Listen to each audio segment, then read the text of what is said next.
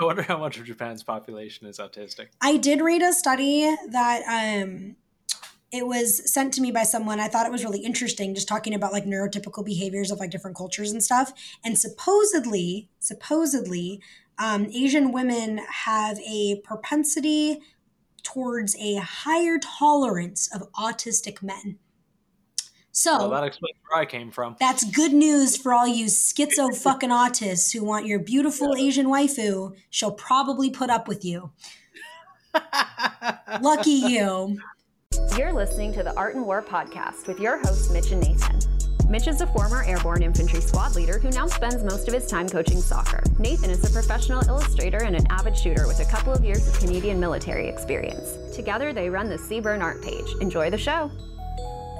Your soundboards are out of control. Like I was saying, like when I was in, uh, you know, years ago, I used to go on like E Bombs World and Albino Black Sheep, and we used to have a soundboard for. I was from Napoleon Dynamite, and I would like prank call people and use, you know, Tina, you fucking lard or whatever. Tina, you lard, go get some ham. People are like, why are you saying this? Like, oh man, I used to love doing prank calls. I was such a an honest like that was like my like the You most a mischievous thing You're I a did. menace to society. Oh, I, like man. I had my brother would like go out and like TP houses and like you know went through his phase of like boy youth vandalism and then like I would fucking be prank calling people thinking I was just the funniest person on the planet.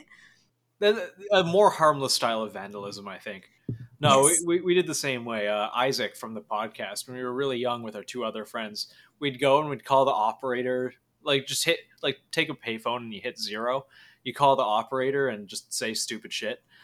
Um, and once uh, we, we hit zero, like we, we were downtown. I, I guess we were a bunch of fucking kids with nothing better to do. We went downtown, we found a payphone. This even just saying like we found a payphone really dates this. Um, Payphones still exist though. Like They- they're on they the do. sides of highways and shit. They do. But th- this is when they were kind of everywhere and not like weird Fair enough. No, fair enough. That's it- definitely changed. Yeah. Um, and we, we sung this song, and it was just like a Newgrounds song or something. It was called Magical Trevor um, from an animation. yeah, no, I- um, may, I mean, look it up or not. It's just like really innocuous child, like children's cartoon. And then we hung it up, and we we just like walked away giggling, thinking we were the funniest people in the world, and the fucking payphone started ringing. So, you know, the four of us walk back to it, and uh, we're, we're like, what, do- what do we do? What do we do? Because, you know, in in our mind, like the police are are already on their way for this really harmless prank. and, and one of us just picks it up, and you know, all of us are silent, trying to listen to to the the payphone, and we just hear the operator go, "Sing it again," and just fucking just slammed it down, and we all ran away. Sing it again. Dance for me, monkey. Dance. I don't know if you ever heard of the Jerky Boys. Are you Yeah. familiar with them at all? uh, no, who are they? They were like the famous prank callers of like the late 80s and early 90s. And we had a record, the Jerky Boys record in the house, and I had them on uh like just cassette tape.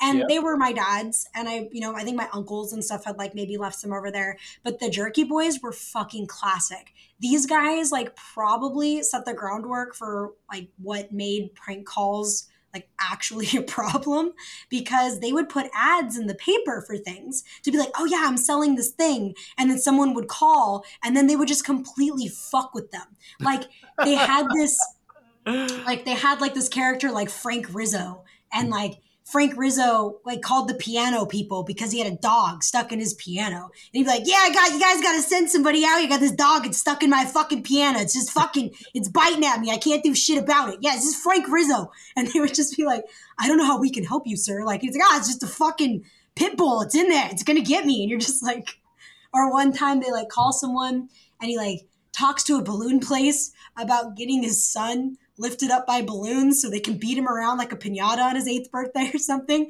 He's like, yeah, how much uh how much uh, do you do you think that would take? How many balloons? Like how much uh he weighs like I don't know, like maybe like 67 pounds, something like that. We could just you know beat him around with a stick like a pinata for a bit. We just want to do that. It's birthday. It'd be good for him.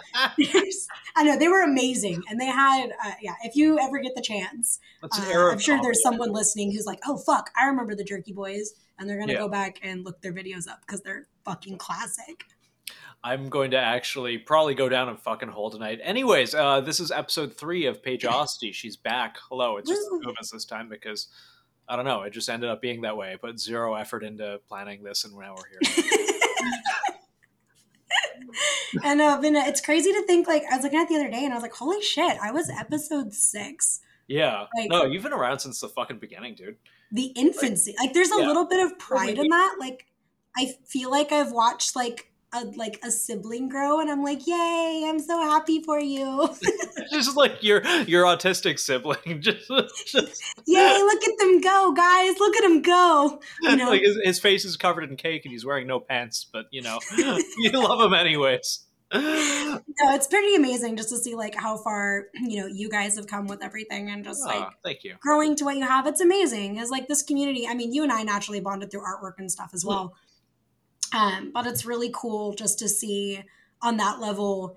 I feel like, you know, I don't know what level of like real participation and growth I've had on, on that level, but it's neat to see. I feel like there's more artists coming into this community.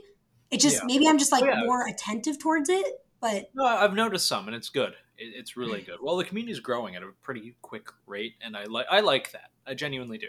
what is like that causation correlation? Like tyranny increases, Yes. so does gun community. yeah.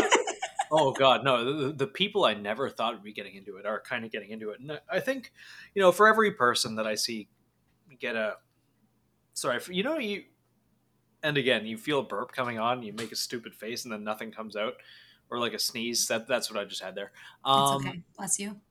Thank you. Um, I I see a lot of people like coming towards the gun world. I and I, I think you know the state of the world and all the misinformation on both sides about it. Uh, well, one side kind of attracts people towards it. Um, for and for everyone that I, I teach, you know, like one out of ten people really sticks with it, and you know, a few years later, they've they've got the nods, they've got you know good fancy gear um, everyone else, you know, gets involved to some level that they're comfortable with or other, but it is growing and it's growing very fast, and I like that.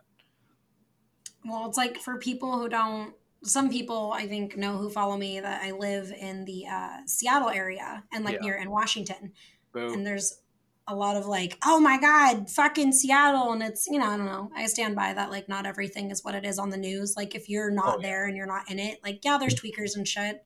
I don't know. I have been. uh to a lot of other places around the US, and I'm not surprised to see that. I think there's just uh, too many people, and uh, that's really the problem. there's yeah, time you're in a city, there's too many people, and there's not enough of anything to really support that, especially Yeah. too many people who don't work or are just like drug induced burdens on a system. Yeah. Um, but that being said, living in a more like liberal place, I've really tried hard to take it upon myself to take a lot of people shooting for the first time. yeah. I think that's the best thing you can do, and you know, anyone who's listening to that, do that, do that. Sorry, can you? Yeah, I actually think it was Mike uh, from Sons of Liberty that had said on one of your podcasts a while ago something that really stuck with me, and that was that in order to truly be an be an advocate, you have to depoliticize the issue that you represent. Yeah. And I'm in a place where I truly believe like guns are for fucking everyone. Like Yeah. all gun laws are fucking infringements. I don't care who the fuck you are. You're not going to fucking stop it. Like you may as well educate people, period. Yeah. Like that's just one of those things. Like I feel the same about sex and about drugs. Like they are inevitabilities. Violence, sex, and drugs are inevitabilities of human. And it's like the best thing you can do, I think, is educate people in all of those factions so they can just make informed decisions, period. And I think a lot of people, when they try to take people shooting for the first time, immediately delve into the nitty gritty of the politics. And Yeah. while some things are just kind of de facto political, like guns or perhaps like a, you know working at a clinic right if someone works at planned parenthood they could effectively be uh, a conservative say but that would still be something where they'd be in like a de facto political position because of the nature of their work right like a lot of people um, associate guns and that concept of like freedom with conservatives but it's really not just limited to that So when I take people shooting for the first time, I actually I have my own like dojo and studio here. Uh, Yeah. That um, oh, congrats on that, by the way. I, I was oh, thank you. yeah there for kind of the infancy of it, and it came together super fast, and it, it's amazing. It was pretty awesome. My dad actually came up for a weekend and helped me build it out, which was pretty incredible. I like made all the plans. I grew up doing contracting and stuff, so it was uh, really helpful having that knowledge as a, you know, as a foundation. And then I was able to 3D map it out uh, on a program and just uh, get all the supplies on site. And then we were able to like build it out literally in two days, which was pretty dope. That's amazing. Um, but I'll take people to the space. And my favorite way, uh, if any of you guys have someone you want to introduce to guns and you don't really know how, like you have to remember that if you're familiar with them, it's like swimming. Like it's something where you're like, oh, I know how to do this thing and I know how to make it safe. But to anyone else who's swimming for the first time, uh, it's scary and you could literally die if you don't know how to do it. Yeah. And guns are very much that way for people who have been inoculated or not inoculated indoctrinated into a system where it's made to be a scary thing of like murder and power and death. And when someone's holding a gun for the first time that never has like there's this real fear that they're like oh my god what if it like backfires? What if it just explodes in my hand? And there's so much ignorance around it. I mean anyone who was it fucking who is that politician who was saying like 556 vaporizes people basically like oh, fucking oh. Joe Biden. and no there, it was, it was just yeah. this it, it there, just there's blows- another one. There's been a few. It's like, oh, the, there were literally no bodies left because it vaporized them. It's like, yeah don't you just hate it when shuffles deck of cards uh my bullets vaporize people? Yeah no it doesn't Yeah. happen that way. But to the layman who doesn't know any better or the person who's not been exposed to it that's definitely an intimidating thing. So my personal process and everyone has their own means of doing this but i feel like i've had pretty good success with this. I bring people into a space where it's just a few people doesn't have to be very many and I bring all the guns that I have, handgun wise, a couple of rifles to show the differences, Yeah. and there is no ammo fucking anywhere. We just hang out inside. Here are guns. They are safe. I let them know, like, look, if there's nothing else you learn today, even if you're terrified of weapons, it's that you leave today knowing how to make a gun safe. You know Yeah. how to make it inert. So, not everyone should have the responsibility or everyone should have the right to refuse the responsibility of violence because violence is a responsibility, right? Like I have a concealed weapons permit because I know that if I am in a situation, I feel comfortable and competent to be able to act in a way for necessity, right? That like if I needed to protect someone I love or needed to protect someone in a situation or myself, I can do that. I have that ability. Um, but not everybody can or needs to have that. Like that is a huge responsibility to dump on somebody. Some people would rather die than take a life, and I do think that that's acceptable. You know, I, I they're allowed to absolutely do that. agree. And uh, honestly, like, gun, as you said, guns are a responsibility, but guns are for everyone. I, I do think that, you know, everyone has the right to it, but I would rather someone, if you are carrying, be comfortable with carrying, not someone who, um, and I, I'm, again, you know, I'm not ever going to advocate for licensing or anything like that, or, you know, having to need a concealed permit to do something that you have a right to. But if you don't feel comfortable in using it effectively, I feel like you may be more of a liability. Absolutely. I think that can be totally true. And that's why, you know, circling back to when I take people in for the first time, I'm like, here are guns, there is no ammo. Because the first person, when they pick up a fucking gun, the first thing they do is wave it around with their finger on the trigger. You Yeah. wouldn't think that Oh, they were 100%. afraid of a gun. Yeah. oh God, I, I don't know if I ever got into this on this uh, this podcast, but a while ago I had a client that I was doing some graphic design work for, and um, you know I I did some work, and he, he was one of those types that I actually had to like drive out there with a USB stick with the work on it. To, and he, he lived in the middle of nowhere. And to get a handgun in Canada, you know, when you could, you can't anymore apparently. Um, you, you have to complete several days of training and licensing and all that, and it's all bullshit. So I uh, I go in, I uh, give him his stuff, and you know the conversation eventually turns to guns, and he finds I'm a gun guy. So he, so he goes like, "Hey, wait a sec," and he disappears for a minute, comes back, and he's he's wearing like an Amazon tactical vest with a GoPro attached to it, and he's just holding like a Smith and Wesson M and P, and he's like, "Check this out." He's he's holding it, pointing it at me, finger on the trigger. Oh my God. Yeah, it's like it, his body language and the way he was talking, like it wasn't a threat. It was simply ignorance. So like he walks up to me to hand it to me, like pointing at me with my finger on the trigger. So I do the first thing that that you're supposed to do. Like I, I take it, I take the mag out, I I you know give it a rack, I look in the chamber, and he goes, "Oh, you don't have to do that. It's unloaded. I never store it loaded." And like, holy shit, bud, bud. There's so much to unpack there. Like, yeah and he he he had to and uh, again not for licensing we've seen how licensing gets weaponized as it has been but he had to do his course he had to do, sit through several days of stupid mandated training telling you to not do exactly that well you know it's funny people will sometimes laugh at those people and it's yeah. like i get that you're like wow that's fucking crazy and laughable but i feel like i equate that a lot to when i was in high school I was 15 years old explaining to other girls that you can still get STDs if you get fucked in the ass.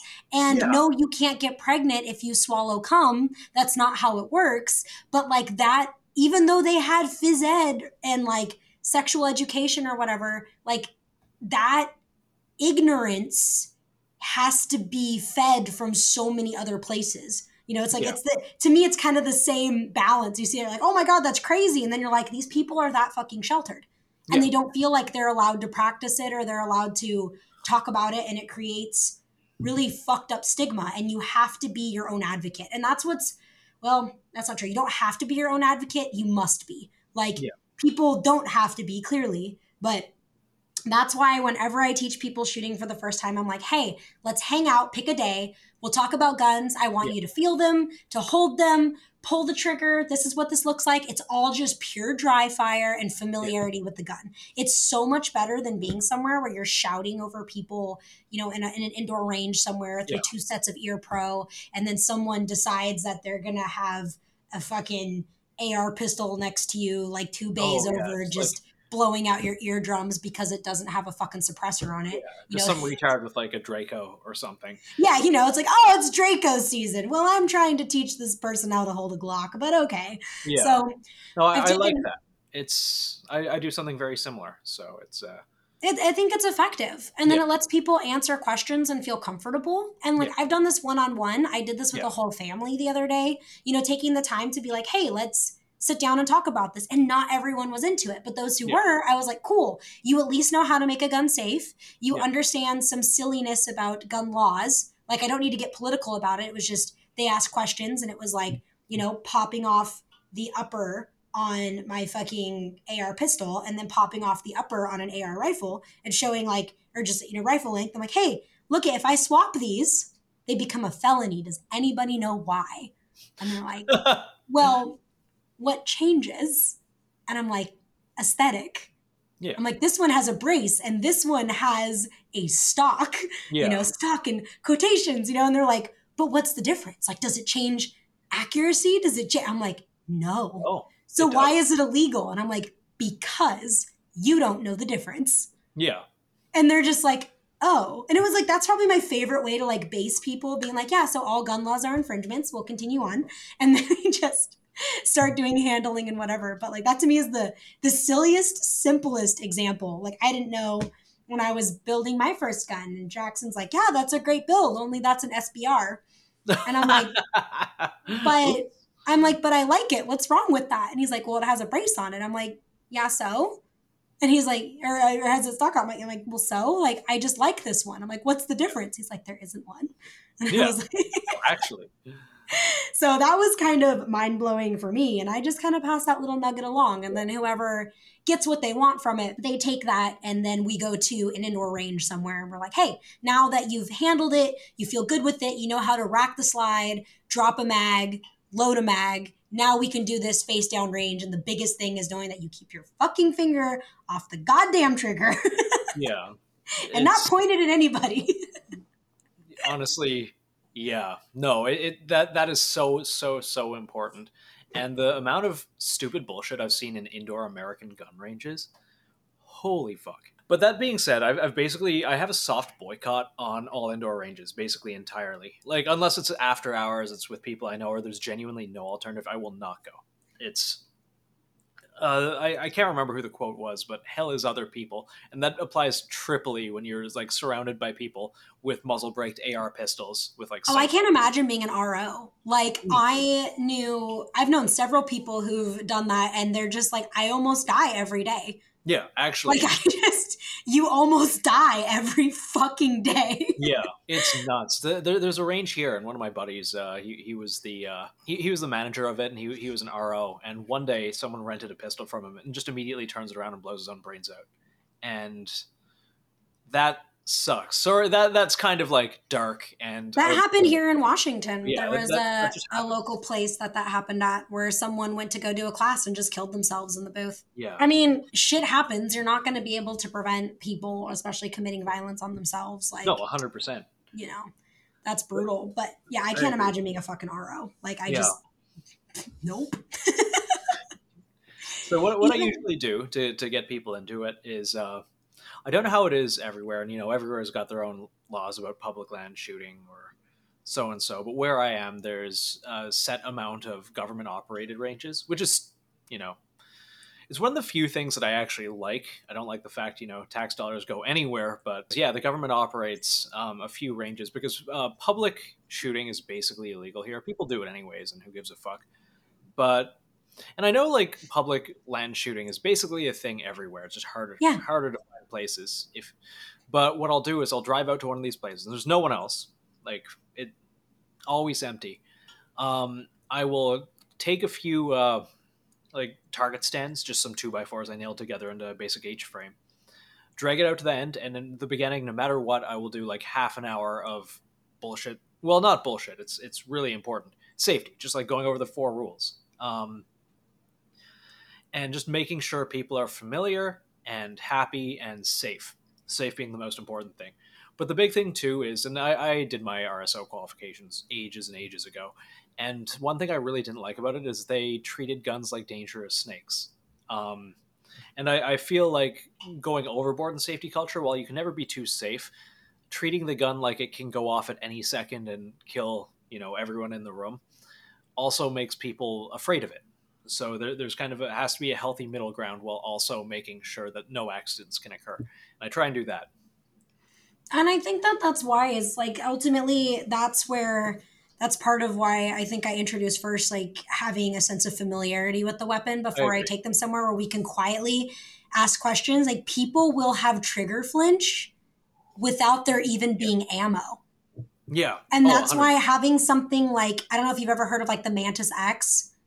Yeah, Uh, yeah, yeah. yeah, like I, I, got one for Jax. For anyone who doesn't know what that is, like go look it up. It's a way for you to dry fire and live fire. It'll help you determine uh, like trigger pull, like where your weapon is, like how steady it is. Basically, on a metric of zero to a hundred, it gives you Yeah. a score based off of how accurately you're shooting your weapon, and it links to an app on your phone, and you can actually see like the path of the muzzle. Like it'll Yeah, trace it that. uses a really sensitive accelerometer. I think. I, I um, that that's a good idea to use that for new shooters. I, I have one. I, I uh, it's just great developed- for dry fire in general. Like anyone who has one, like dry fire is free. And no matter what you're doing, I don't fucking care how many rounds you've put through guns. What doesn't change is like really how you breathe and, and pull the trigger. Like even if you're in a weird position, you could be prone up against a barrier, like whatever. Like, but to be accurate, especially with like handguns specifically, I feel like rifles are a little are kind of easy mode. Like if you have an optic that's zeroed, like you're just not gonna miss with your fucking rifle. Like Yeah. you're just not. I was at a range the other What's day. your a certain like very early level of competent shooter? I think I've uh, seen some people who are really not competent shooters with their rifles. I don't know, my maybe I've just been really lucky then. I just feel like You've if I've had an optic that was zeroed, it wasn't it it it, it it aims uh, you aim and then you shoot and it's like if the dot is on the trigger or on the on the Yeah. target you're gonna fucking hit it like that's just Yeah. at least in my experience a little different with handguns uh, i feel Yeah, like.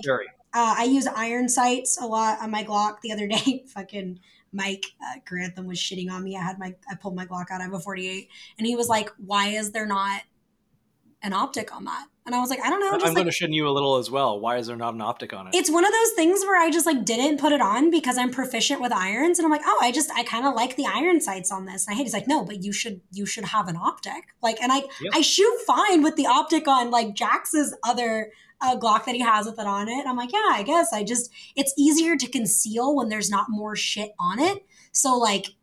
I carry stuff just in my purse a lot or whatever, and like it's really easy to hide anywhere I go. So it's like I just don't put extra shit on there, but he like completely shit on me. He's like, "My, do you not have an optic page? We need to fix that page. What are you Yeah. doing?" And I'm like, "I'm sorry." I'm Mike." inclined to agree with him, and uh, yeah, no, uh, I a little while ago remember that that whole thing with Elisjsha Dicken and the uh, the the mall shooting where he uh, he hit the active shooter like eight times out of ten. Oh yeah, the Dickens, the Dickens drill. Yeah, doing that with irons, and like I'm, you know, I, I'm profi- like I'm a level of proficient on both, but doing that with irons versus doing it with even just like a basic optic is night and day difference. Night and day. See, I did it with like my irons, and like I did it, and it was just like cool. Like to me, it doesn't feel different, but I feel like that's because I've shot the 48 enough now that like I Yeah. know where that's. I mean, I say that, but then you know the if I'm sure if the irons got bumped or something, it wouldn't be very good. I just feel comfortable with it, so I'm Yeah. like I didn't even think about. it. I mean, ultimately, I- an uh, fucking optics only going to improve the situation. It's just more like, oh, I guess I didn't think about it. This episode is brought to you by Advanced Warfighting Solutions. Advanced Warfighting Solutions, they have quite literally everything that you need to be a lethal, super cool Instagram operator and also just a super cool actual operator or just a super cool civilian or just whatever the fuck you want. They have battle belts, plate carriers, assault packs, pretty much anything nylon. They got it. So be sure to check them out. Use code ARTANDWAR10 on an SMU war belt and you'll save some money. We don't get any kickback, you just save money. Huge thank you to them for supporting the show. How's it going, lads and ladies? I'm BR, producer of the show, here to take a quick break to tell you about our Patreon. Not only do we want to continue improving the quality of what we can do here on Art and War, but we want to push what we do all over at CBRN Art, from the guides to pursuing video content and the lofty goal of having a space for our team to make it all happen, and the Patreon helps us get after it. But what's in it for you? Our Patreon subscribers enjoy five different tiers of exclusive perks, ranging from all of the content the lads would post on a pre Zuckerberg Instagram, downloadable high resolution guides and targets, including Redcoats, Skinwalkers, John Harvey Kellogg, World Economic Forum cult leaders, and more. Also, behind the scenes info like Nathan's personal art, spicy memes, and at our highest tier, get monthly art commissions created by Nathan himself. You can find our Patreon via the link in this episode's description at patreon.com slash cbrnart or in the CBRN Art page's bio on Instagram. Now let's get back to the show. Anyways, moving on from Paige's uh, questionable wrong gun choices. um, fuck, what were we talking about? Jesus, I, I am so all over the place, man. I had this coffee and it's helping a little bit, but also I I feel like if I go down like a gun autism hole, I, that's all I'm going to fucking talk about. hey, it's I did We're here for get it. this. I got this hat, and I, I want to like film some unironic gun tuber content, just like you know the really dramatic music, the coming out out of the bushes, and you know have a mask and meg dump into a car. And the hat says in big letters in the front, "Please be patient. I have autism." Um, just I saw someone posted this meme one time in my Discord and it was like a Pepe the Frog, you know, playing guitar, and it said, Please be patient, I'm acoustic. And it just I don't know, it just fucking got me, man. dude, fuck. Oh my god. Oh, uh, do you watch Edgerunners yet? Yeah, yeah. I, I, I think I think you. I did. I I really liked it. I agree with you on the pacing a little bit. Like it, it was very fast, and I also understand that's that's like I, I think that was a matter of the, like the studios gave them a set amount of time to do X, and they were funded to a certain amount. without going too deep in the weeds on anime shit, because that could be an entire fucking podcast in and of itself. Studio Yeah. Trigger uh, have made a What bunch of incredible animes. For those of you who don't know, it's like Gurren Lagann, Kill la Kill, fucking Little Yeah. Witch Academia. They've done a bunch of really Promare. incredible work. What's that? Promare. Oh yeah, Promare. Yeah, so like they, they've done a bunch of things. Um, but that being said, Edgerunners was uh, it, it was an episode. It was only ten episodes, and it needed to be twenty. At the very but- minimum, it needed to be like thirteen. just to fix Yeah. some things because Studio Trigger is kind of notorious too for being like a feast for the eyes, but not Yeah. always for the plot. So there's things that it'll just kind of glaze over, and you're like, oh, what the fuck? Because when they do something that's developed, it's incredible. But it was Yeah. like, anyway, yeah, good shit. Edge think so, was I'm very not good. going to fault the studio too much for it because I think like they had the budget and the allocation for ten, and they fit a lot into that ten. Just imagine Yeah, having to work really for Netflix. listening this should watch it.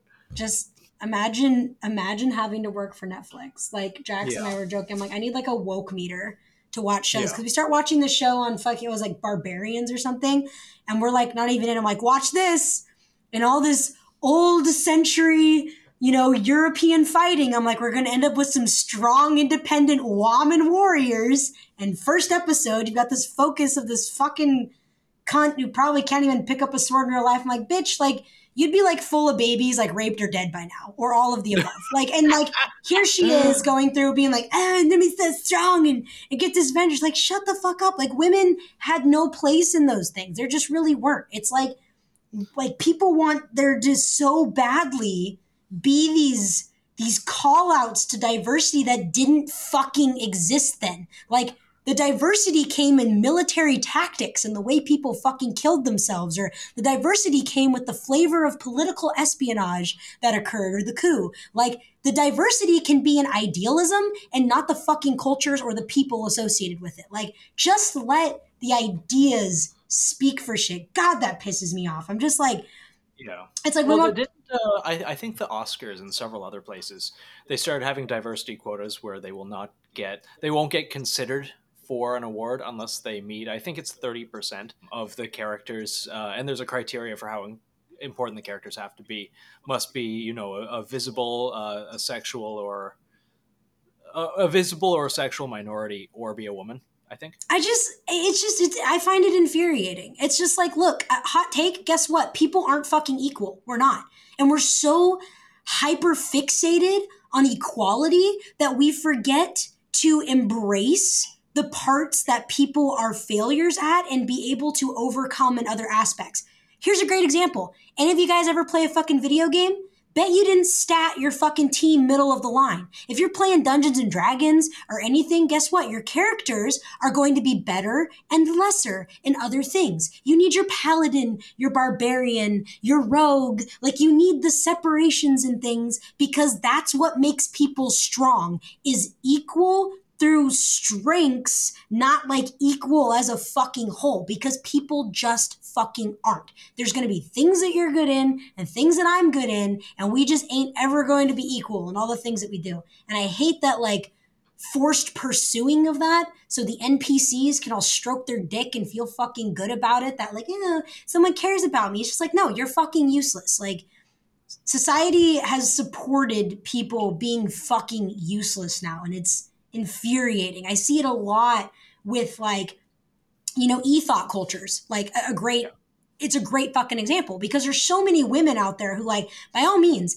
if you're what was it like uh, i think belle delphine like made a fuck ton of money developed an Oh, she's investment the, the gamer bathwater lady, isn't she? yeah, yeah, yeah. And like she ended up making like or purchasing her own like investment company or something, like took all of her money, put it into dividends and stocks, and like she was fucking smart about it. And I know women who've made clever. fat stacks of cash, invested it properly. They're like, oh, I'm actually gonna start a Roth IRA and a 401k, and I'm 23 years old. You know, like, so what if I'm having a train ran on me? Like ultimately, like I'm gonna put this money in good places. I'm like, fucking get it. Because at the end of the day, she's going to be self sustaining. What pisses me off is like, I see this in culture where like, and I bring up women because it's the easiest thing for me to see and connect with. We're like, women are okay with being fucking useless. They're like, oh, you know, I'm just, I'm just so pretty. And you're like, and you're to get traded in. Like, you have a fucking uh, eating disorder uh, that you want to meet some criteria that isn't fucking feasible. Like you have zero self care, you're addicted to fucking drugs,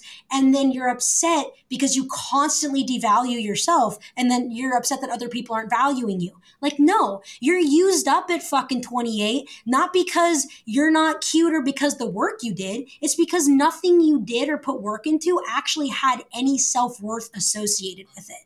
Like, people in order to be useful i think need to find a sense of self-worthiness and apply that and i don't believe for a second that literally everyone on this fucking planet doesn't have something that they can't contribute. Like, I believe that every single individual has something that they can do to make their corner of the world fucking better, even by just a, a, a, a tiny metric.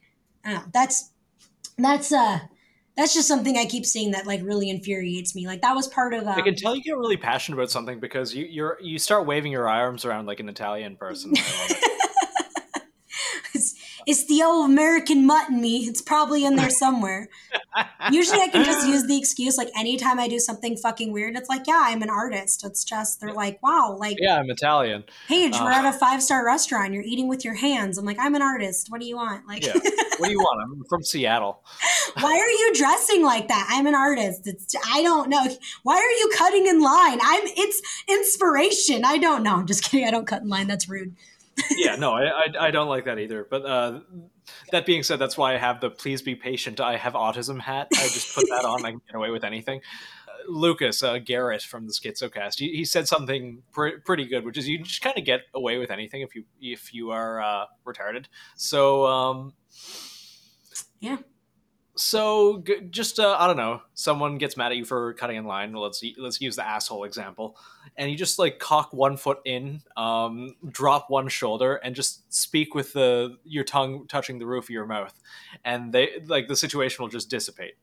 Oh my god. We were uh it's so easy to manipulate situations like that too. I have people I know who've just done that to fuck with people to prove points. just like doing that or like when my friend my really good friend um, adam he goes by chocolate operator on instagram he's just Oh, yeah. fucking hilarious he came and visited me for my birthday back in august he and his kick-ass girlfriend came and stayed with jax and i they're just they're awesome fucking people but we were joking about things and like I told him as we were in Seattle, and he was like, "Oh, I heard that you know." He's like, "I heard this is a, a city of reparations or something." I like because he, he's black, and we were cracking up about it because he was just like, "We're in this store."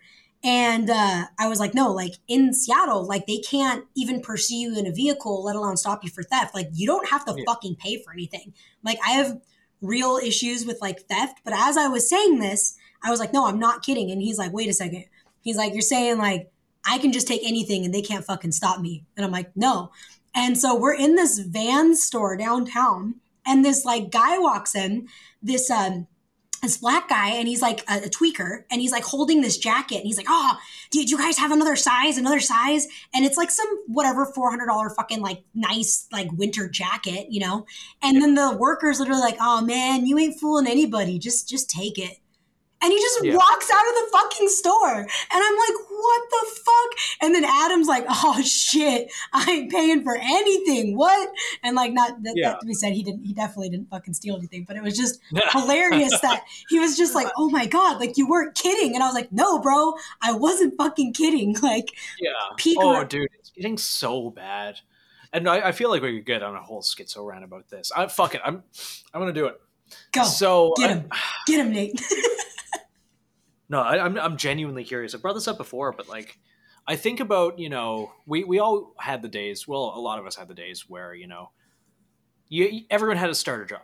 Everyone. I've worked minimum wage. I've worked close to minimum wage. I've I've worked like pretty. I've worked some jobs where I had to eat shit. Thankfully, I never had to really serve food or anything like that. But growing up, you know, right after moving out at like 17, 18 years old, you know, I I did some shitty jobs and I think about all the people who do shitty jobs now. And like I was making ends meet then, you know, I, I didn't really smoke. I I didn't smoke. I, I didn't do any drugs. I didn't drink. I, I didn't really do much of anything. Like I put some money into I guess graphic novels, but I, I lived a fairly, you know, modest life. And that's before everything was dog shit. Now in 2022, when things cost probably two and a half, three times as much as they did then, how the fuck do people live? And I think the answer to that is fucking shoplifting. like it is so hard to live an honest life now if you are doing if you're playing by the rules. And like I, I don't want to glorify just, you know, going in and robbing the fuck out of a Kroger.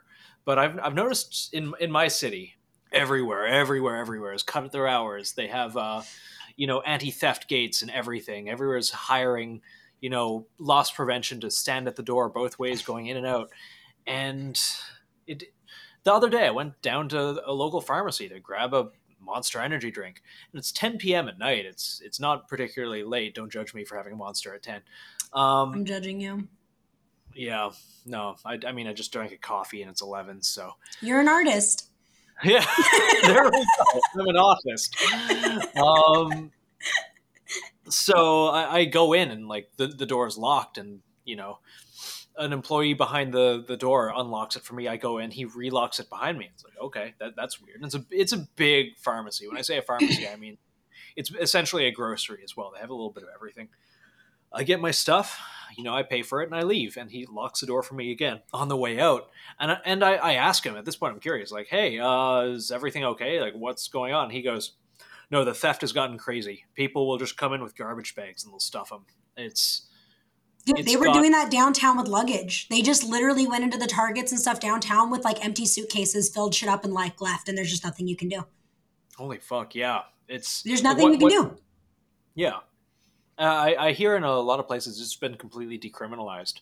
Well, yeah, Um, like especially on the West under- Coast, they're just like they're, Yeah. it, it comes down to this though. Like I almost think that the decriminalization comes less from the fact that it's not seen as a serious crime as that there's so many other serious crimes that they don't want to bring attention to and they don't have time to deal with. Like yeah, there's times out here we've got a big city and I can count on one hand the number of cops that were actually overseeing, you know, however one point something million people are within that jurisdiction. Like it's just like Yeah. it's crazy. Like that's it. Like Seattle, literally you fill out your reports online. Like if your car gets broken into, you go to like seattlepd.com, click on the type of crime that you're reporting, and then it generates a number. It's like, do you want an officer to come out? Click yes or no. holy shit, Yeah. Christ! Oh, It's that- wild. You ever you ever see the ju- like Judge Dredd or you know Mhm. read it or any of those? It's like Mega City One. You know the X amount of uh, murders happen every hour. We respond to about two percent of them. It's it's just a fun little dystopic view of the future, and it's kind of coming true in real time. the The whole thing in in Illinois blows my fucking mind too. How they've decriminalized? Well, not decriminalized. Um, sorry, that was, that was the wrong word. Um, they've gotten rid of the cash bail system, so by default, a bunch of new. Uh, I, I believe some of the offenses are things like um, domestic battery, arson, uh, second degree murder, etc. You will get bail. You will be let back out. Fact check me on this if you'd like. Perhaps. You know, I mean, to know- be honest, there's so many fucked up things constantly happening around my own uh, country that I can't keep up with it all. So yeah, I'm just like, there's so like, there's something wrong every day, and I'm just like, ah, fuck. On your cash bails. I'm going to fact check myself because I, I don't want to put this out there without Il, Illinois. Apparently this goes live in January. Um, the Illinois Illinois Pretrial Fairness Act, the new law eliminates wealth-based detention. Uh, hold on, let's look at the list of. Yep, second degree murder, third degree murder, assault and battery. Um, there is no more detaining prisoners who are accused of any of these crimes. Holy shit, the list of crimes are very long. Oh, it's amazing. Why are so many Yeah. people buying guns? We don't know. Kidnapping, drug-induced homicide, aggravated battery. We don't know. We don't. We don't. God, it's just it's just so crazy. Why are all these? What's going on? Why are these Yeah, communities? why would anyone want a gun? I don't know. I don't get it. know. No, just rely on the police. To, just um, put lodge a complaint online. You know, see, check the box to, for the police to show up. Maybe they will. God. To circle back, just you talking a little bit ago about like minimum wage jobs and like how people would make it. Um, it just made me think about uh, right now. There's so many people who really think though, like on that flip side, that having a minimum wage job, or I'm going to say entry level, because not all jobs are made to be fucking careers. Okay, like entry level jobs should be fucking minimum wage trash heaps. This is where you learn social infrastructure and and understand how to deal with things by getting thrown in the fucking pits right? Like you're the you're the private of the of the fucking uh, retail industry there. Like whether it's food like whatever.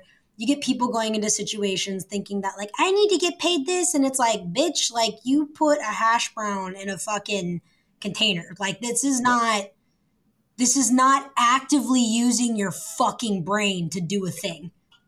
I, I honestly think that the I, I agree. Like we, we live in a meritocracy. Pay people you know in, in accordance with the, the skill they put into their job. But i also think that the world would be significantly better. And i am not for again i hate the fact i have to preface this. I am speaking hypothetically. I, i'm not actually in favor of mandating literally anything I think the world would be a fuckload better if everyone was forced to work just like a shitty minimum wage service job for like a year of their life and deal with the sort of bullshit that those people do. Well, it just comes down to like it's funny because uh, like you and I were talking a little bit about this, just about like AI artwork and stuff, right? And there's this Oh, huge yeah, we should get to that. there's this huge uproar in the art community that like AI artwork is going to just outdo artists and all these things, and they're not going to have anything. And I don't know. I bring up the point that artists like they'll be like, "Oh, artists are already so underpaid and all these things." And I'm like, artists get underpaid as much as they do overpaid. A lot of Yeah. artist types think they're entitled to paychecks like they're a genius creator. Most Yeah. artists aren't fucking special. Like either their either is their work. It's a minimum wage job like anywhere else to mimic templates and make things, especially in a studio where there's already a style and standard.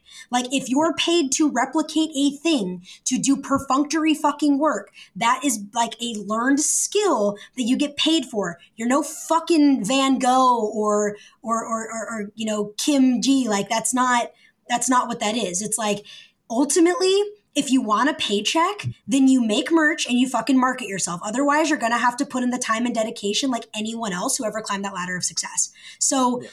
the market is saturated like any other market, and like athletes must compete to show their outstanding, like undeniable physical ability. So must artists in a sea of other people exactly like them. All art is derivative. It's the person and perspective that makes people stand out. And like, I, I fully fucking believe that. So, I think the people who fear that shit the most are like, oh, you know, oh my God, like they're going to come in and automate this. I'm like, that's funny because everyone said the same thing about self checkout, and every Yeah. fucking retail place I know is begging for real people to work there. Yeah.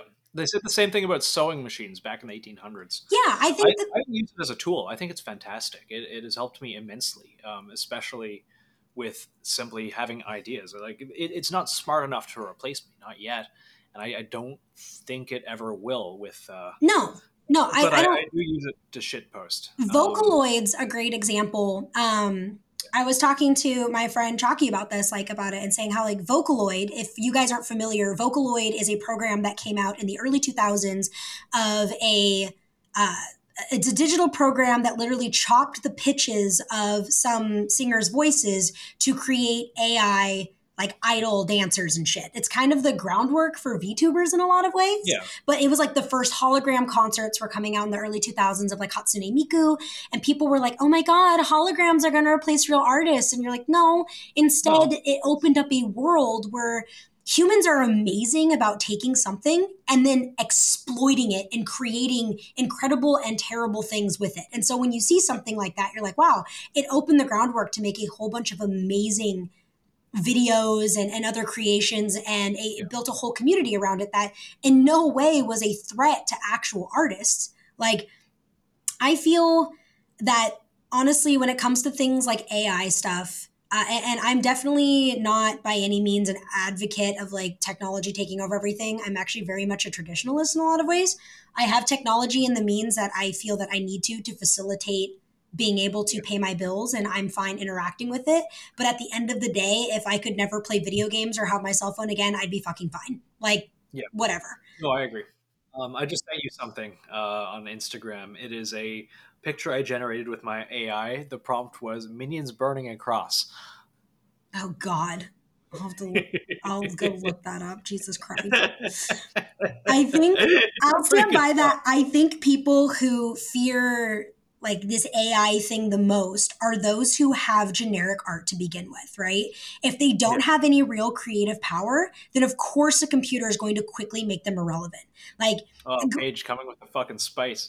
well, Coming it's like people oh, people get Yes. like shitty about my mindset's like you know, okay maybe my take is harsh but it's just how the world works like we adapt to shifts or we don't everyone i see bitching like for the most part everyone i see bitching about it are the same people who bitch about everything else being their their problem that they're not successful like it's it, when it's shrouded in victim mentality and granted there's definitely fucking outliers but I don't know. If you love art, then nothing's going to stop you from making it. If it's just a job or a learned skill, then it's going to weed people out really fast who don't meet a certain bar. Like, I'm fine with the bar being raised. I'll fucking meet it. Yeah. Like, at the end of the day, I create for me because I love to make fucking artwork. Nothing is ever going to stop how good I feel when my hands are like wet with paint and I'm I'm making something awesome on a canvas or throwing pottery or whatever. Like that's a beautiful thing that I have an intimate connection with. And there are times where I can monetize that, but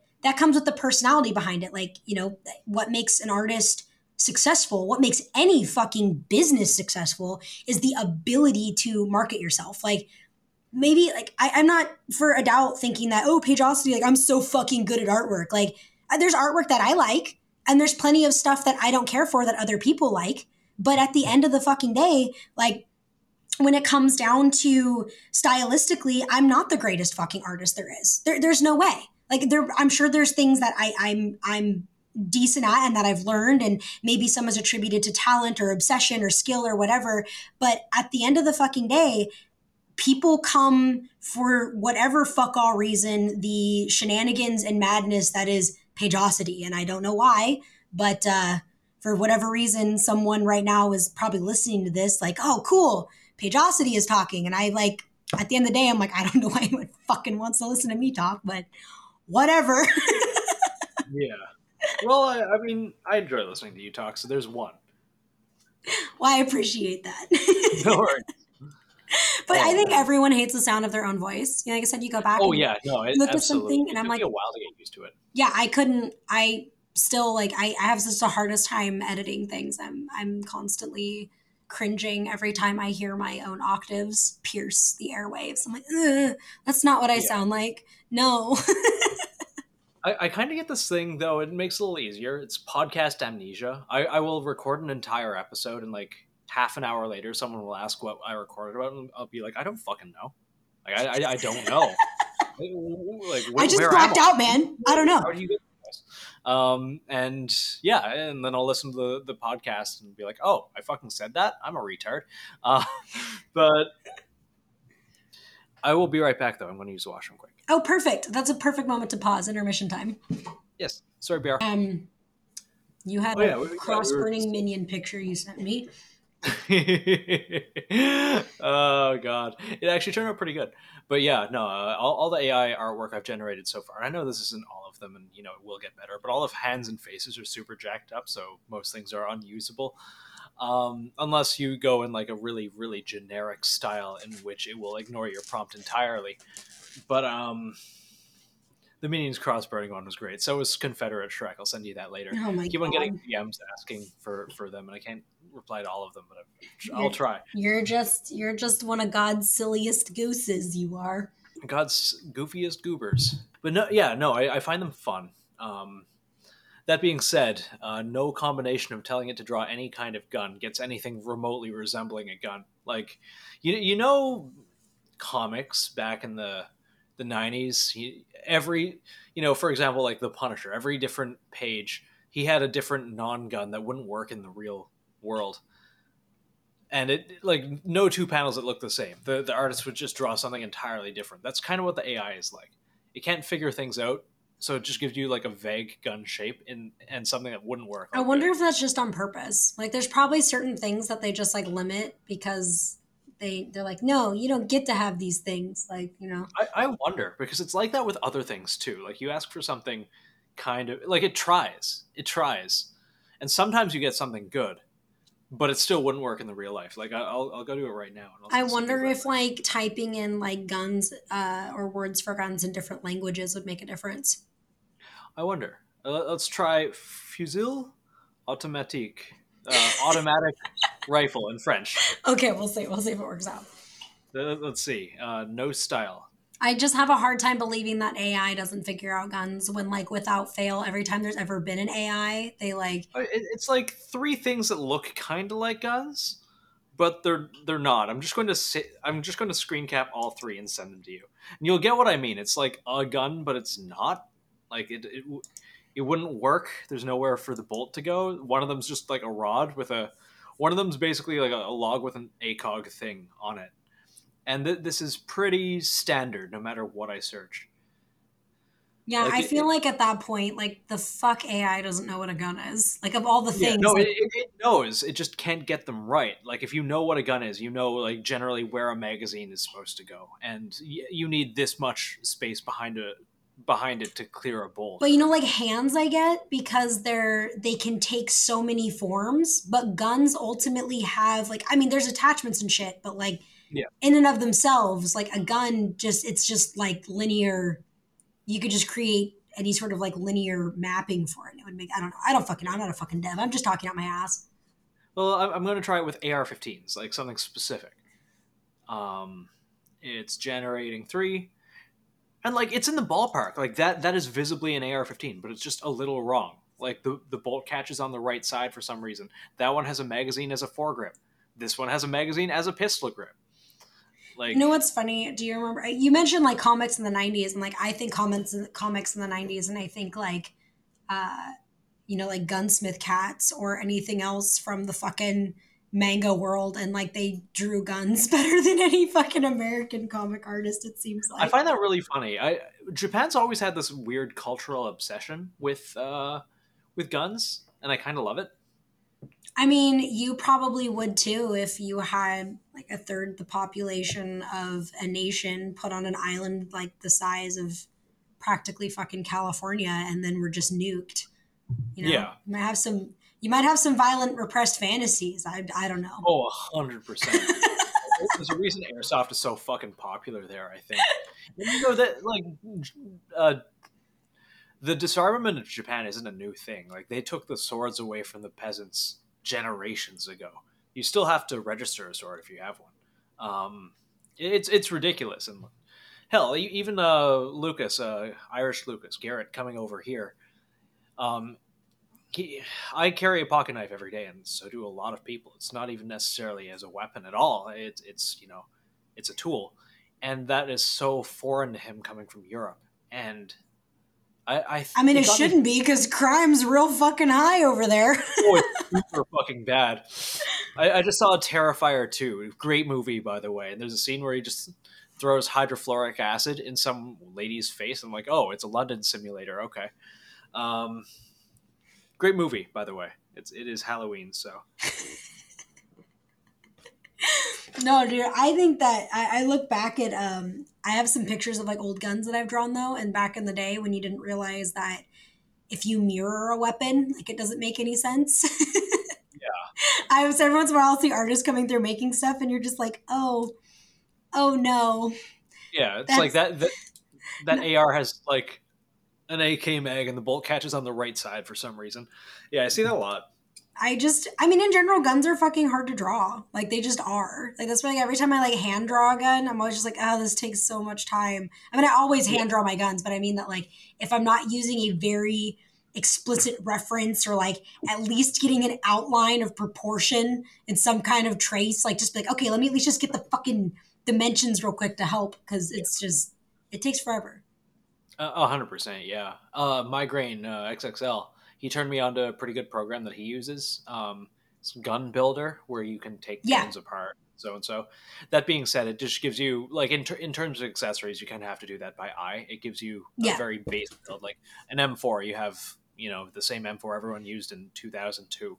With Well, there comes Um, a point like I'm going to be working on my comic coming up, and uh, I've got, you know, you get guns at weird fucking angles, and it just comes down to it. Unless you have the gun right there for like easy picture reference, like a lot of artists will just take things into like Fusion 360 and make Yeah. like line art outlines effectively to insert, and then you can still like tracing that thing still fucking takes time, like to be able to match style or whatever. But it's like that that saves so much fucking time to tell a story. Yeah. I ain't about Espe- with comics, comics are economies of scale, and a lot of people don't get that. It's like, how many drawings do you have to do to get a single comic out every month? A fucking ton. Oh God, like, yeah. I- I Can you imagine the life of like being a mangaka where you're like, hey, you have 20 Oh. days to make a hundred pages of artwork. Yeah. It's like I, I know my economy of scale. I know how much I can pump out in any given day, and I'm like not to you know jerk myself off. I'm a lot faster than you know some other artists. I, I have a pretty quick turnaround time with some things if I have good direction. I sit down to do a piece of personal art, like it can be pretty complicated. It'll probably I'll crank it out in a couple hours. Imagining doing enough to fill an entire comic book, holy shit! Genuinely, it, it's especially getting the the backgrounds and dynamic motion and I understand why you know it's, it's split up into one person does pencils, one person does inking, one person is the colorist, and one person does typesetting. I understand that now. yeah, I'm like at the system or looking into the system for what's needed. I think a lot of people dive into projects without realizing how much it actually takes to set it up. Like Yeah, that's where I've seen visual novels fail that way. I've seen comics fail that way. I've seen so many things where people promise something like, oh, yeah, it's going to take this time. And it's like, how much grace period did you afford yourself for that to take more time? Like, yeah, that's you have to have a grace period for those things like i have a story i'm writing out and then that story I, so a long time ago i had a uh, i did a- i still do a lot of tabletop gaming and i had like a character i had a whole backstory for and i ended up just getting really into the backstory and just was super into the character and had a lot of fun just world building and developing with it and i drafted like 126 pages for a comic and I sat down and started actually doing all the line art for it and got like three out of five chapters basically drawn out before Yeah. realizing I was basically just storyboarding with images. Like, I mean, I was Yeah. drawing the images in their totality and I was telling a story in my head, but I wasn't making enough room for the actual dialogue. And Yeah. I did this years ago now, but I was like looking at it and being like, wow, holy shit. Like, to go back through and actually put in the fucking dialogue to this, I have to be able to have that dialogue written out. And so now I'm writing it first and then having somebody edit that writing. And then I can use that writing to base my story off of instead of the other way around. yeah. Because I'm no Miyazaki. Like, fucking, uh, that's I don't know how they do it. Like manga artists specifically, I have no idea how the fuck they do it. yeah, Like Junji Ito, he does everything, every single part of that. I He mean, writes, that's he draws. Yeah. fucking like the artist of Berserk, man. Like he was literally addicted to chain smoking and idle video games, and he was effectively a fucking shut in and just Yeah. You don't you don't produce that level of work and not be some kind of socially fucking inept. Like I don't care who you are. Like there's a there's a gap there to be able to do that. You have to have some level of legitimate i don't mean this in a disparaging way but like actual fucking like adhd or the hyperfixation of like an autistic spectrum to be able to commit to something like that Yeah, Like, no, 100%. without literally wanting to blow your fucking brains out I wonder how much of Japan's population is autistic. i did read a study that um it was sent to me by someone. I thought it was really interesting just talking about like neurotypical behaviors of like different cultures and stuff. And supposedly supposedly um, asian women have a propensity towards a higher tolerance of autistic men so Well, that explains where I came from. that's good news for all you schizo fucking autists who want your beautiful asian waifu she'll probably put up with you lucky you.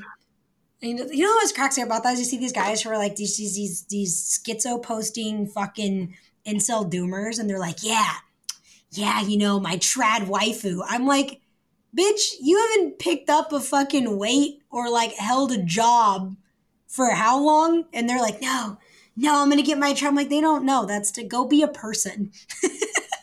yeah, Go touch some fucking grass. actually, fuck though. Pe- people feel entitled, especially uh, people feel entitled to relationships. People feel entitled to, to good jobs. People feel entitled to things they're not willing to put work into, and it drives me fucking wild. This goes back to us talking about just like people who do entry level jobs and shit and feel like you get these artists who are like, I deserve to be paid. I'm like, bitch, you ain't making anything special. Like, yeah. I know that you're putting in effort, but not every fucking job that you do. Like, the world owes you nothing. Yeah. The world fucking owes you nothing. The world owes you nothing. Like who's ever hearing this who thinks anyone owes you fucking anything? They don't. No one owes you a goddamn thing. You have to go and get for yourself those things. And it just it's so frustrating when you see people who granted patience is important, but you get people who just get caught up in the fucking weeds, shaking their fist at the world, angry that all of these things aren't working out for them. And it's like, no, no, be the protagonist of your own fucking story. Don't wait for people to do shit for you. The difference between success and potential is action. Like, that was, I was having this conversation with someone the other day. Like, they were actually coming down, being like, oh, you know, oh, my son, he has so much potential and he just doesn't do these things. I'm like, who are you to say what he's capable of? Like it doesn't matter. Like if you see a skill in him that you might admire or like wish that you had, like that's not for you to facilitate through them. Like there are so many people, everyone has potential.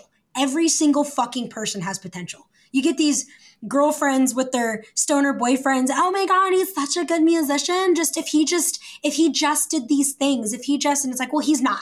And that's the difference. Like right now, there's some fucking Rain Man solving world's unwritten equations on his fucking walls of the basement and, and, he's gonna die and no one's gonna know who he is or what those things mean because he was too socially awkward to ever actually interact with the world and share those things the same is true of incredible artists and musicians. And i met people who make incredible fucking artwork and they never share it with anybody.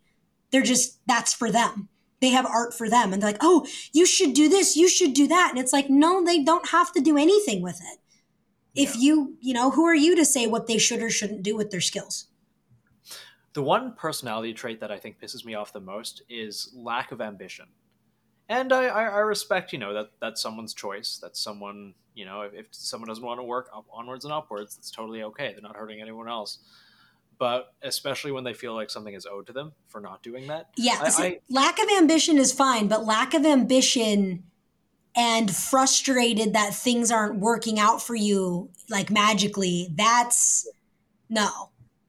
You can be happy in your 9 to 5 with your married life and and you know having your job that you do the bare minimum out. Like there are people who are happy that way and that is totally fucking allowed.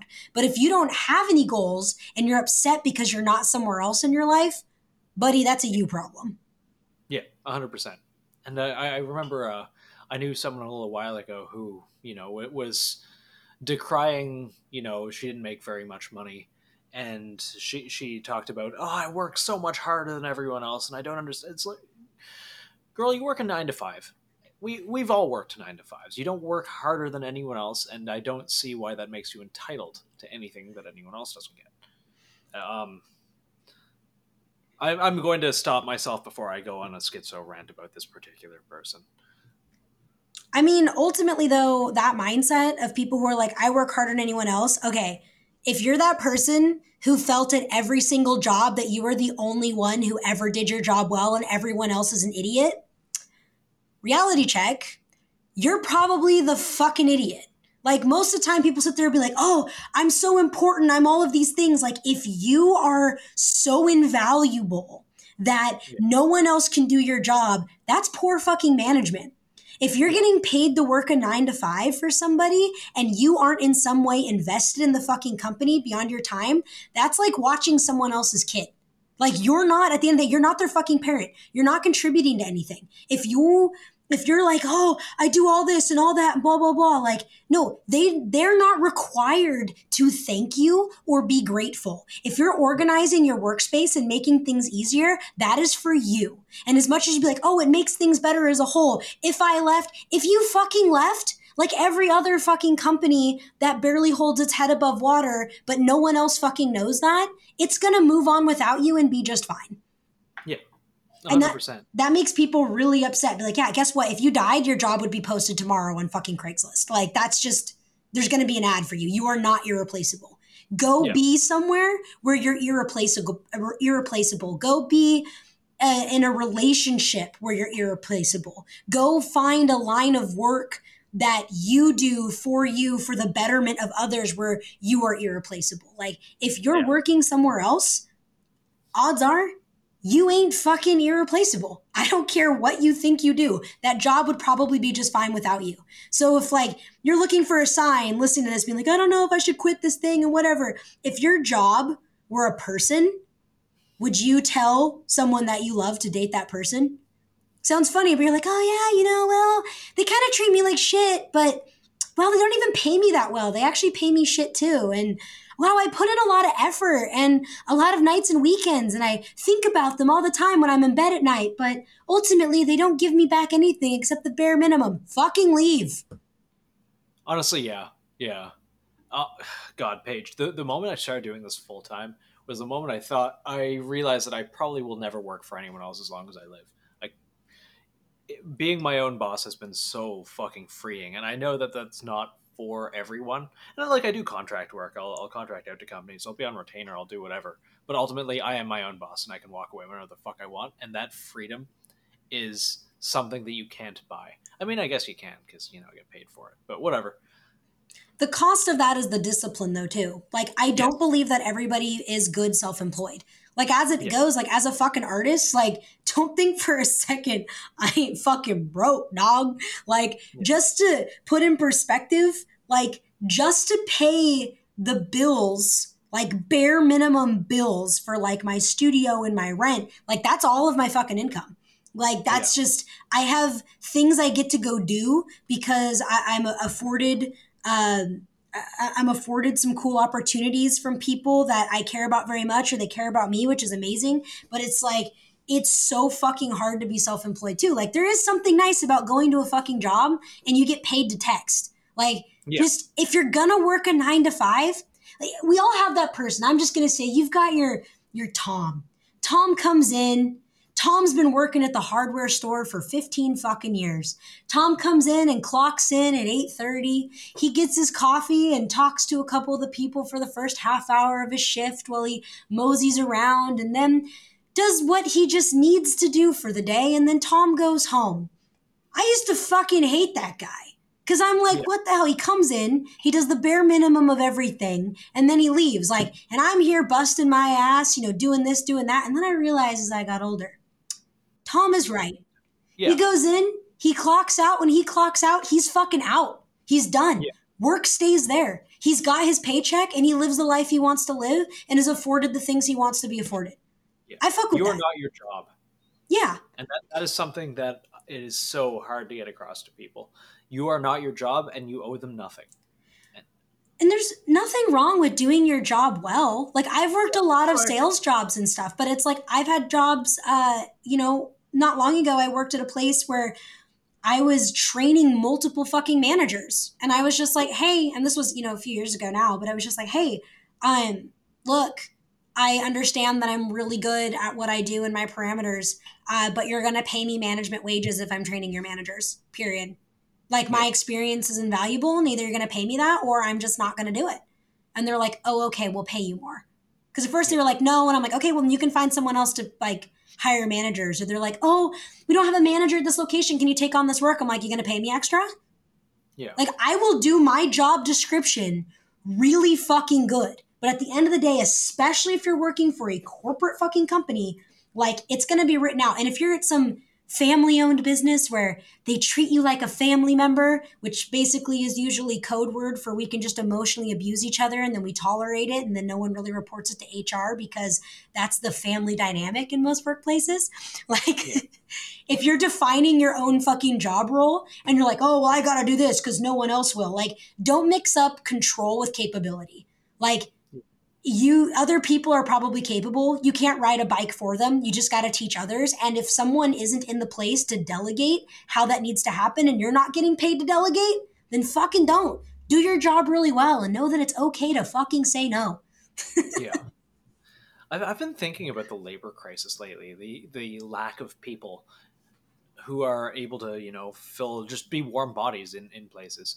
And I had a kind of interesting thought. It may be bullshit. It may be, you know, just my, my weird proselytizing.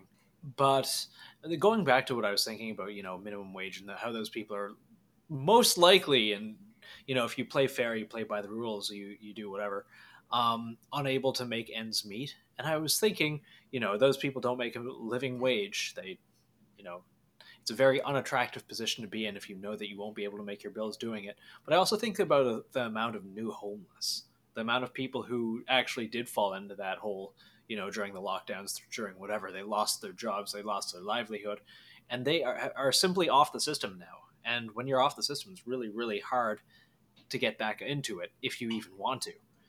And it just kind of makes me sad. You know, I mean, at the end of the day, though, like that comes down to like livable wages.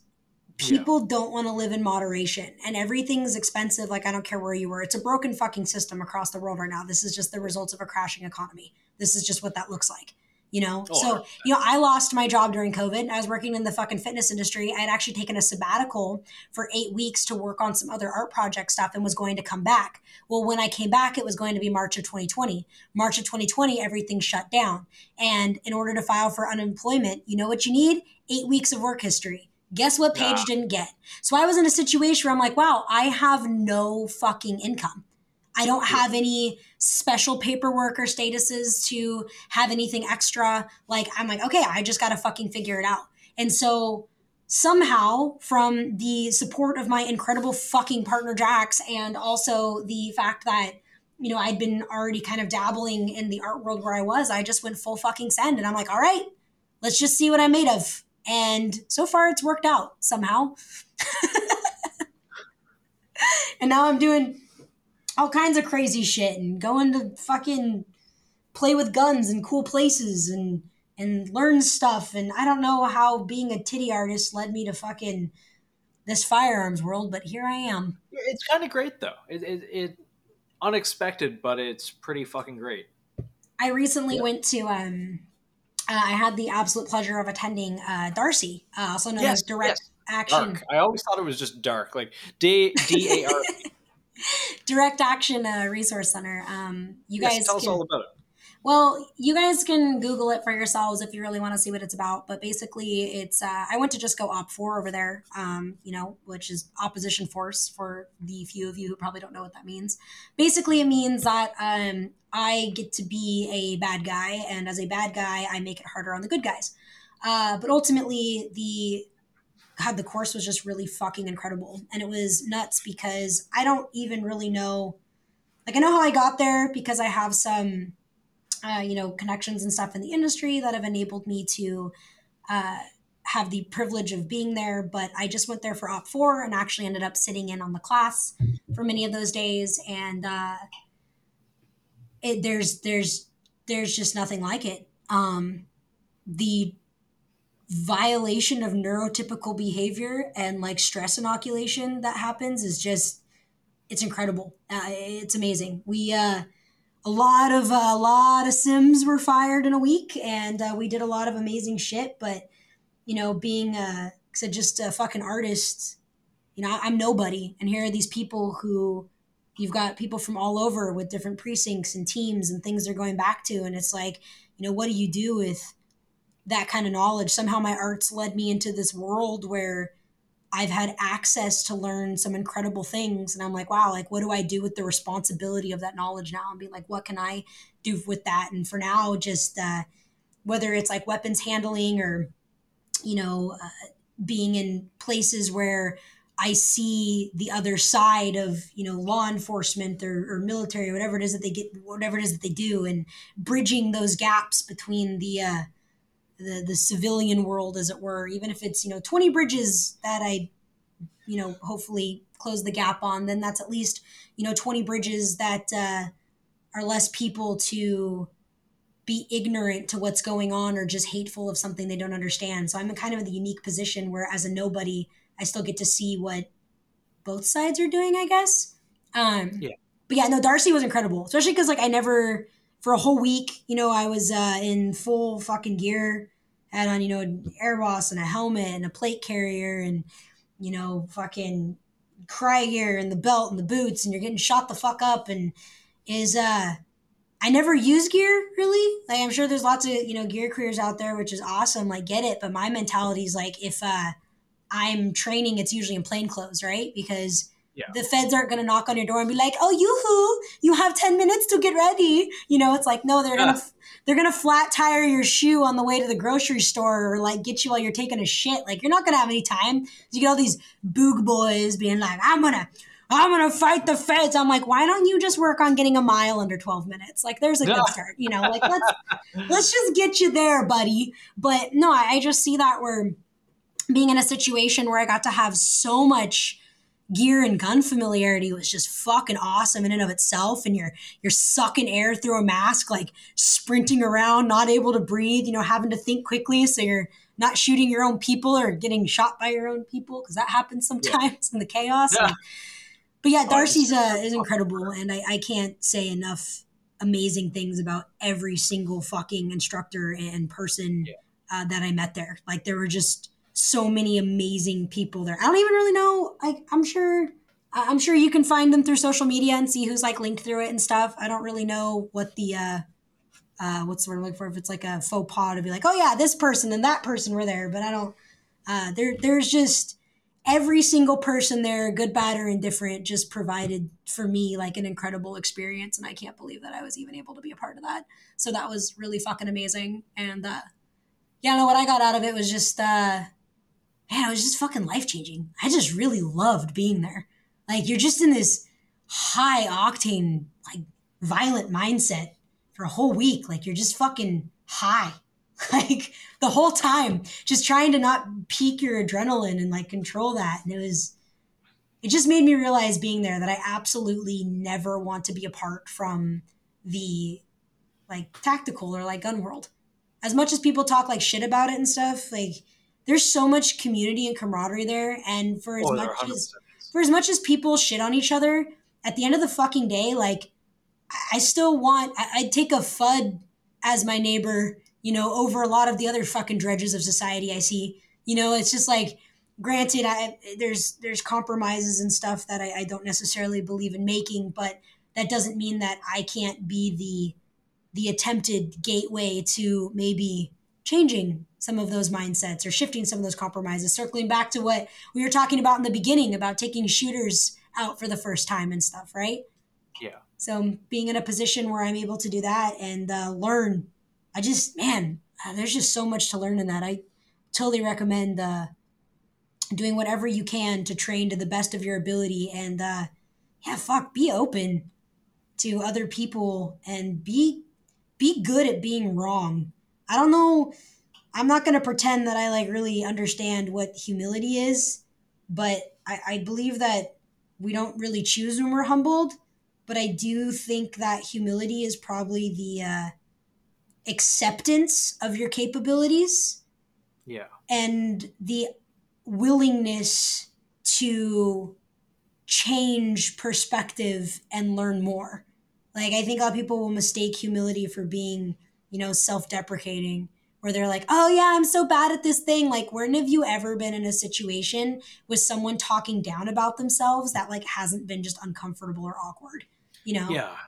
I hate that people are like, oh, I'm not good at this. I'm not good at that. And you're like, okay, well, that just makes you sound like you're not good at it. That's not, I'm not going to mistake that for humility. But I feel like there were so many people there just even going to that and seeing that mentality of like just people starving for knowledge who knew Yeah. what they were good at and made that better and were willing to learn more. I thought that was really fucking incredible. Yeah. It. I, I find that especially with the gun world, the Dunning Kruger effect is a really, really real thing, and sometimes people need to be humbled, which everyone should want to get better. Well, God, fuck, Br, I'm so sorry. You're going to have to edit so many like uhs and random streams of thought. I don't know what's wrong with me today, but yeah, please, please remove this. Why do I always get you on your podcast where you're like jacked up on pills or on your last brain cell? I mean, I generally only have one brain cell at any given point, um, and it, it's it's it usually just screaming, being stretched in every direction. but yeah, no, D- DARC sounds fucking amazing. It genuinely does. Uh, I've I've been looking into getting out and doing some Orion training group CQB stuff, but like DARC is another level that it, it sounds fascinating, and the the things that you can learn, especially like the high stress situations and uh, operating under them. I, I remember some of the the much more basic level stuff that I did, and you know it's it's hard. It's hard. You fuck up. You fuck up a lot. It's very humbling but it's also a learning experience. I feel like people get so hung up on like mistakes. Like I've gone to a few like I've done a lot of like flat range shit, you know, just whatever VTAC barrier, SUTs, some like vehicle maneuvering shit, like nothing crazy, but it's all flat range. But you get these people who they're there among peers who are equally learning and willing to learn and they're still so fucking anxious. And I'm like, all right, if you've got this level of anxiety among friends, the fuck are you gonna do in a real altercation? You're gonna fall apart. Like, Actually, even people with training and calm still fucking fall apart. Like, I'm not gonna pretend to be like, I've never taken a life. I don't know what that's like. I have enough people in my life that I know who have that I've been able to listen to and understand. Like, it's kind of wild. I feel like you know, a disproportionate amount of people who've killed other people. It's kind of wild, you. but yeah. Um, I would put a man in the ground for you. I would do it with a hammer. yeah. but it's A hammer right here. And you know, like someone said once at a course I was at, he's like, hey, no one ever, no one ever beat someone as like as a mass shooter who was quickest to the draw. It was because they were smartest to it. So Yeah. for some reason, people associate fast with good and speed is power, but you can't, if you can't do it slow, how the fuck Yeah. are you going to do it fast? You know, it's like you can't. You know, it's why people they'll they'll generally what most NDs occur because someone re reholstered their gun incorrectly. Like they try to shove it back in the holster, it catches clothes or something, and fucking you know shoots your butt cheek off or whatever. Yeah. There, there's certain things you should be able to do fast. There's certain things that it's entirely Instagram theatrics. Yes, It's yeah, and reholstering super fast is is one of them. I think. I mean it's there's things that are cool when it's trained, and I won't disparage that. Like I think it's oh, fucking Oh, awesome. Humans are incredible. Like we're capable of incredible things, and like like we were talking about the AI shit. Like it doesn't matter what it is. Humans will find a way to exploit every aspect of that and squeeze it into amazing things. And you're like, what the fuck? I'm kind of excited to see where that goes. But Well, there- there, there's a, a quote that uh, I can't remember. I think it was from the episode with uh, Ivan and uh, PSR, which is technology knows no politics. yes, Technology is not inherently exploitive in and of itself. It's what people do with it. you know, you'd think that. And then uh, if you guys haven't had the chance to look up what was it like Taybot and uh, the other, anyway, basically every AI that's ever been online for any amount of time, they just blamed like, you know, 4chan apparently, but you know, they comb the internet and then they all end up um, saying very, very quickly politically incorrect things. And it gives me a giggle every time. you haven't had a chance look up like Taybot and you're like, oh, oh wow. They're just like they go, they go there. For those who are listening, I, like I heard about that. you you There- know was you know what they're uh, like, oh, these people rule the world and this is happening. You're like, oh man, every time, huh? That's that's fucking wild. these people are crazy. But it's like, I don't know. I think that what you're saying in that way, you know, technology doesn't really it doesn't know any politics. It, it, it still is the result of people, and people are inherently political. And Uh, yeah, we yeah, we still uh, operate off patterns, and I think technology and AI is very good at discerning patterns. But on like Yeah. a people level, you know, you're just going to like whatever you're doing, just slow the fuck down. If anyone makes fun of you for like going slow to figure something out, like fuck them. Shut Fuck the 'em, fuck up. Actually, there, God, I keep on getting these ads for this AI chatbot called Replika, and they piss me like it, it is peak Ted Kaczynski, like the Industrial Revolution and its consequences have been disastrous for the human race. Every time I fucking see one, it's like you're lonely, you're tired. Download Replika. You can sext with. Fuck off. It's and Eat bugs, live in the pod. live in the pod. Live in the pod. Uh, send you I don't know porn. And, Like some some of the ads are like, oh, you can dress her dress her risque. Like what the fuck? Touch grass, please. I mean, Oh. uh, that being said, you know, uh, please uh, support Sauce Prime and uh, Paigeosity in her endeavors of drawing elite tier anime titties, and Yes. let come join me in exploiting the female form in all of its glory.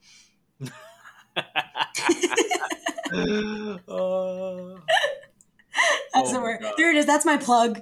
Paigeosity.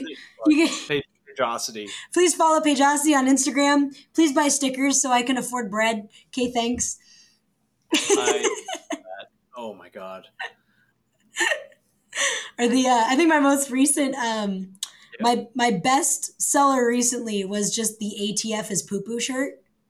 I enjoyed that. I, I, I enjoyed that quite a bit. I, I might uh I, I should do a little order. I have a problem where I get too many t-shirts. Like you usually when I do work for a company, they'll send me a t-shirt and, and at first I was like, "Fuck yes, this is the coolest thing. I have all my artwork on shirts." And now I'm like I have an entire dresser full of shirts. I have a problem. I will I wear like 5 shirts at any any given time. I just cycle through them and wash them. Um and it's like I, I don't want to get rid of these because you know there, there's they're made by friends or people that I like, and you know it's inherently personal. They send me a shirt, or you know, and now I'm getting to the point where it's like, no, I, I do not have room to move with this. I do not have room to do anything. I need to start getting rid of things. Life pro tip: uh, If you have a T-shirt you really fucking love and you can't let it go, uh, cut out the design and frame it. That's actually a Second, good idea. You for can even anyone like listening- into a uh, fold it into a square if you wanted to. yeah, no, you can totally do that. And for anyone else listening, being like, "Oh, I got all this shit and I need to get rid of things," yes, you do. Uh, Jax and I have a rule, whereas like anytime we get something new, we have to get rid of something old. So yeah, I like that. it basically, you know, just kind of changes the mental trajectory of like, oh, you know, I'm going to buy this, you know, pair of shoes. And it's like, well, fuck, I already have a pair of tennis shoes. Like, is this, do I need this second pair of shoes? Like, is it better than what I have? And if, like, at the end of the day, you're like, oh my God, like, I have to have these, like, whatever, don't rob yourself of that. But it also Yeah. comes down to if you're just getting more shit, like, you get these girls who have 20 pairs of fucking black heels and you're like, they're, you wear one pair, you know, or multiple dresses or shirts. Or like, I got all these band tees. It's like, well, if you're coming home with shirts, fucking get rid of one. And then it like changes the value of what you have. Like, is this new thing worth trading something else out? And yeah, uh, I like that. it's helpful. I think it's it's really been helpful for me in many ways. So that's that's my uh, unsolicited improve your life advice from Paige. You're welcome.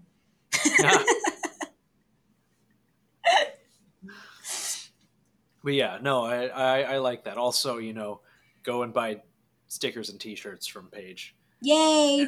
No, Yeah. really, for anyone like who's taken the time to listen to um, my effectively useless ramblings, uh, I hope Yeah. that it provided at least okay background noise. And uh, you know, thanks. Yes, I hope your jog is going very well. I hope your commute to work is nice. I hope your rigorous masturbate. Oh wait, no, I'm just kidding. We all know you're here. To, The- we the all know you're here to fap to Nathan. Oh, hundred percent. That's what they do. Like, oh, they're oh Nathan's Yeah. voice. Someone, I bet my someone's someone's fapped to your voice. I bet Oh God. you know God. someone has. You know, I it's like. it. Ugh.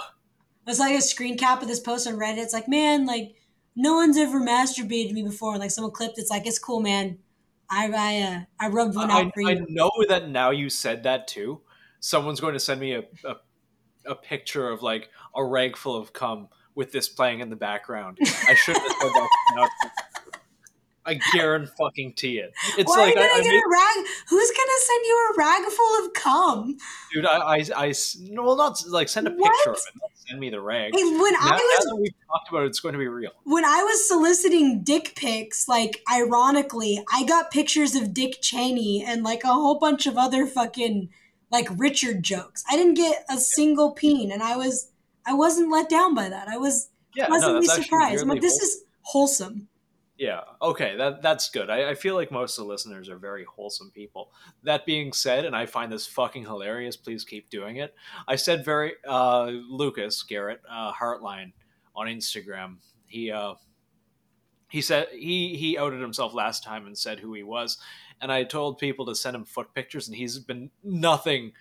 He he has been getting so many feet pics. It's wonderful. There's one. It was just a foot going through a slice of bread. I just the creativity people. I'll say this: never Yeah. underestimate. Like I, fetish irony is hilarious. Like never underestimate the power of fucking fetishists and the things that they fucking do. Like Oh, 100 percent. there's this website.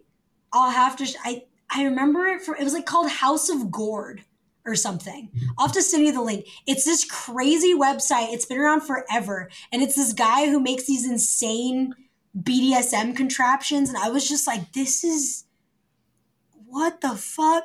And the then House you, of Gord, like Gordon. yeah, House of Gourd, like a gourd, like a fucking squash. Oh, I thought it was like No. like Gordon. Like I think I don't even know. I'm so sorry if this is. Someone's gonna look at that and be like, "What the fuck?" Listen, it was cast onto me, and anyway, it's it's an adventure. Um, if it even still exists, I haven't looked at it in years, but it was just something I Ah. remember being, being like, "What the fuck is this?" Or you see like furries, and you're like, "Damn!" Like these furries going real fucking hard on the shit that they make. It's Yeah. really impressive. I, I remember when I was starting out doing art full time, a friend of mine sent me a message being like, "Yo, do furry stuff. They pay so good." Um, like you, and then uh, I, I, you know, I told him no unequivocally, and he replied with a bunch of pictures of rates that furry artists were doing commissions for, and holy fuck, fetishes pay well. Um, also, There's- first of all, and I stand by this, and I don't know like when it's ever gonna really be relevant, but like a bunch of the furry community, man, they're they're some of the most staunch fucking 2A people I've ever seen. Like there's huge fucking 2A furry communities. What's that? There's a huge, weird, weirdly huge subset of that. I Yeah. respect it. Yeah, no, like a bunch of fucking like freedom fur fighters, crazy shit. I'm like, what the fuck? I'm like, that's Yeah. what's gonna happen. We're gonna be in some fucking battle, and it's gonna be like General Yi and fucking Nicki Minaj and fucking the furry force, and it's gonna that's gonna be like the final frontier. That's what's gonna be left. It's gonna be like the end of Lord of the Rings. Um, Christ. But uh, yeah, no, it, I I never ended up taking any of those commissions. Fuck that. But that being said, uh, I do you still take commissions? My commissions are still currently closed. Um, Yeah. So I had a small opening for my little big brain campaign I did, uh, where I Yeah. put some commissions out. Um, but uh, that being said, I'll probably open other slots periodically, mostly through like my Patreon or Discord. Um, so if you give me a whole ass American dollar, you get to see some uncensored titties if you want. I always mark that they're uncensored first. Um, not of mine, Drawing. but of my artwork. Sorry if Yeah. that disappoints any of you. Um, Yes. But you'll be able to have access to that, and then I'll probably do some commission slots. But I'm still, I'm still working through so much stuff. And then I have like the big reason I closed commissions was because I have other like. Uh, uh, other like company work and stuff that I'm going to be doing, and it's just going to take so much time. I don't feel like it'd be fair to make people just wait like two fucking years for things. I feel that. I feel that so hard. That being said, um, I, I will get like one really big burst of commissions that I'll work on pretty hard, and then you know I'll, I'll eventually get caught up. And that, this is kind of where I am now. I'm, I'm finally getting caught up. Um, I'm, I'm kind of lucky to be in a place where I've never really had to advertise for it. People just kind of come to me. But yeah, I I guess if people want things drawn, I will not do furry porn, but uh, I might I, I'll do more. Yeah, I will. I have no guess. fucking shame. Yeah, w- Whatever. uh, you a- fucking you want your you want your orca persona and that fucking how do you know it was an orca? yeah. Being on 4chan and not really like you know you hear terms furries and you're like okay like fur like they have to have fur and then there's like a whole like lizard people and like porpoise Yes. room and what, you're like what like are they called? Scales? I, I don't know. I don't know. I it sounds like you know more than I do. You fucking you're just I don't. I don't like knowing things about the internet. I, every every time it you know scares and confuses me. It just gives you fuel. It's okay because at the end of the day, you know, people are like, oh my god, you've drawn furries. I'll be like, I'm an artist. I, I'm an artist. I'm an artist. Please be patient. I have autism. Artistic and autistic are only one letter away. Oh Christ. Anyways, it is uh, getting close to one a.m. here, so I'm probably going to let you go. Go to bed, you fucking schizo. Uh, yes. thank you for coming on, and uh, we will co-host together. Yes, for thanks for having me. I'm looking forward to doing some more stuff with you here, and uh, you know, Yeah. So I'm kind of out of it tonight. I, I don't know what it is. Because the last couple times I've talked to you, it was like you were high on pain meds after your fucking injury. yeah, yeah, yeah. that was with uh, the Delta Magna one.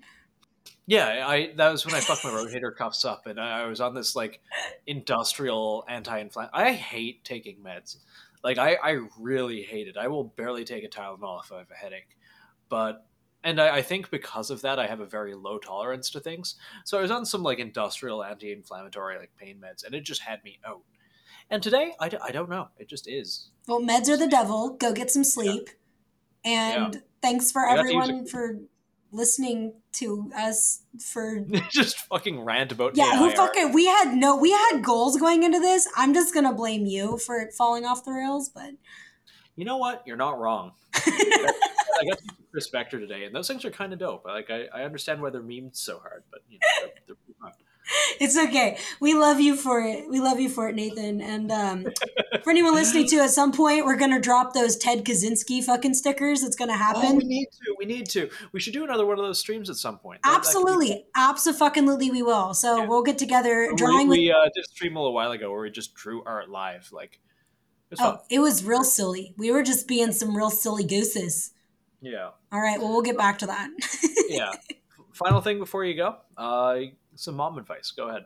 mom advice Yeah. um let's see here i think i dropped some pretty some shit earlier but uh yeah know how to be wrong yes. whoever's out there know how to be wrong you're listening to someone fucking talk to you it might be something you already know uh instead of using the phrase i know i know i know use the phrase you're right and it does one of two things usually. It like uh, if not both it like validates them which is nice in a conversation. It feels good to be like heard. And secondly it also opens the ground to be like wow this person isn't shutting me down so i'm more likely to share more with them. And even if someone's uh, talking about something you already know everyone we meet knows something that we don't. So it's good to listen and uh, sometimes get new information with that that's my advice I like that. okay Okay, bye.